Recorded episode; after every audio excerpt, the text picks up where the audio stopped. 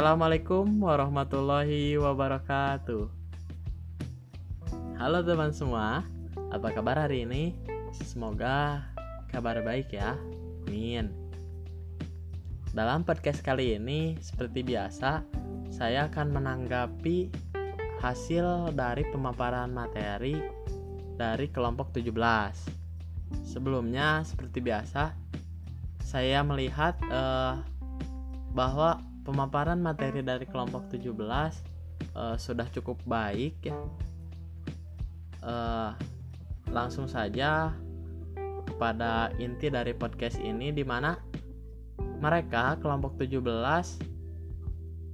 memaparkan materi yang disampaikan berkenaan dengan studi sosial yang berfokus pada kewarganegaraan ekologis.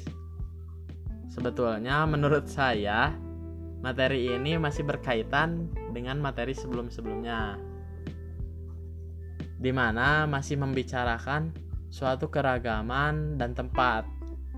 Namun, dalam pembahasan kelompok 17 ini lebih berfokus pada suatu studi sosialnya yang nantinya akan berdampak pada kewarganegaraan ekologis. Keterkaitan studi sosial cukup penting dalam pendidikan ekologi atau lingkungan hidup. Yang secara jelas terdapat beberapa komponen tentang e, melek lingkungan namun, pada penerapannya ba masih banyak persoalan yang terjadi bahwa berbagai isu-isu global lingkungan perlu dilakukan pembelajaran dengan pendekatan pedagogi kritis dalam pelajaran sosial khususnya. Berbicara tentang sosial di persekolahan, penanaman nilai-nilai lingkungan hidup sudah diintegrasikan pada beberapa pelajaran sosial.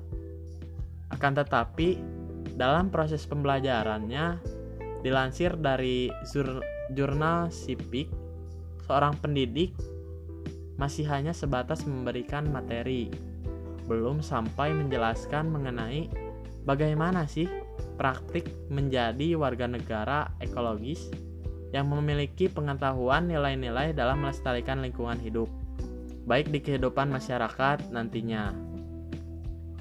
Sehingga saat ini masih banyak peserta didik yang kurang peduli terhadap sekitar sekolah. Kendati demikian, saya sepakat dengan apa yang dikatakan oleh pemateri di mana suatu proses pendidikan jangan jauh-jauh dari lingkungan. Berkaitan dengan hal itu, menurut pandangan kelompok kalian, apakah kondisi Indonesia saat ini masih terkendala suatu hal dalam membentuk kewarganegaraan ekologis? Jika iya, masalah apa yang memungkinkan dapat menghambat hal tersebut dan berikan suatu solusi yang dirasa menurut kali menurut kelompok 17 dirasa efektif dalam menangani masalah tersebut. Mungkin dalam podcast kali ini dicukupkan. Terima kasih rekan-rekan telah mendengarkan podcast ini. Tetap jaga kesehatan, tetap semangat. Saya Ramdan Darmawan dengan NIM 1902348 undur diri dan selamat bertemu di podcast selanjutnya. Wassalamualaikum warahmatullahi wabarakatuh.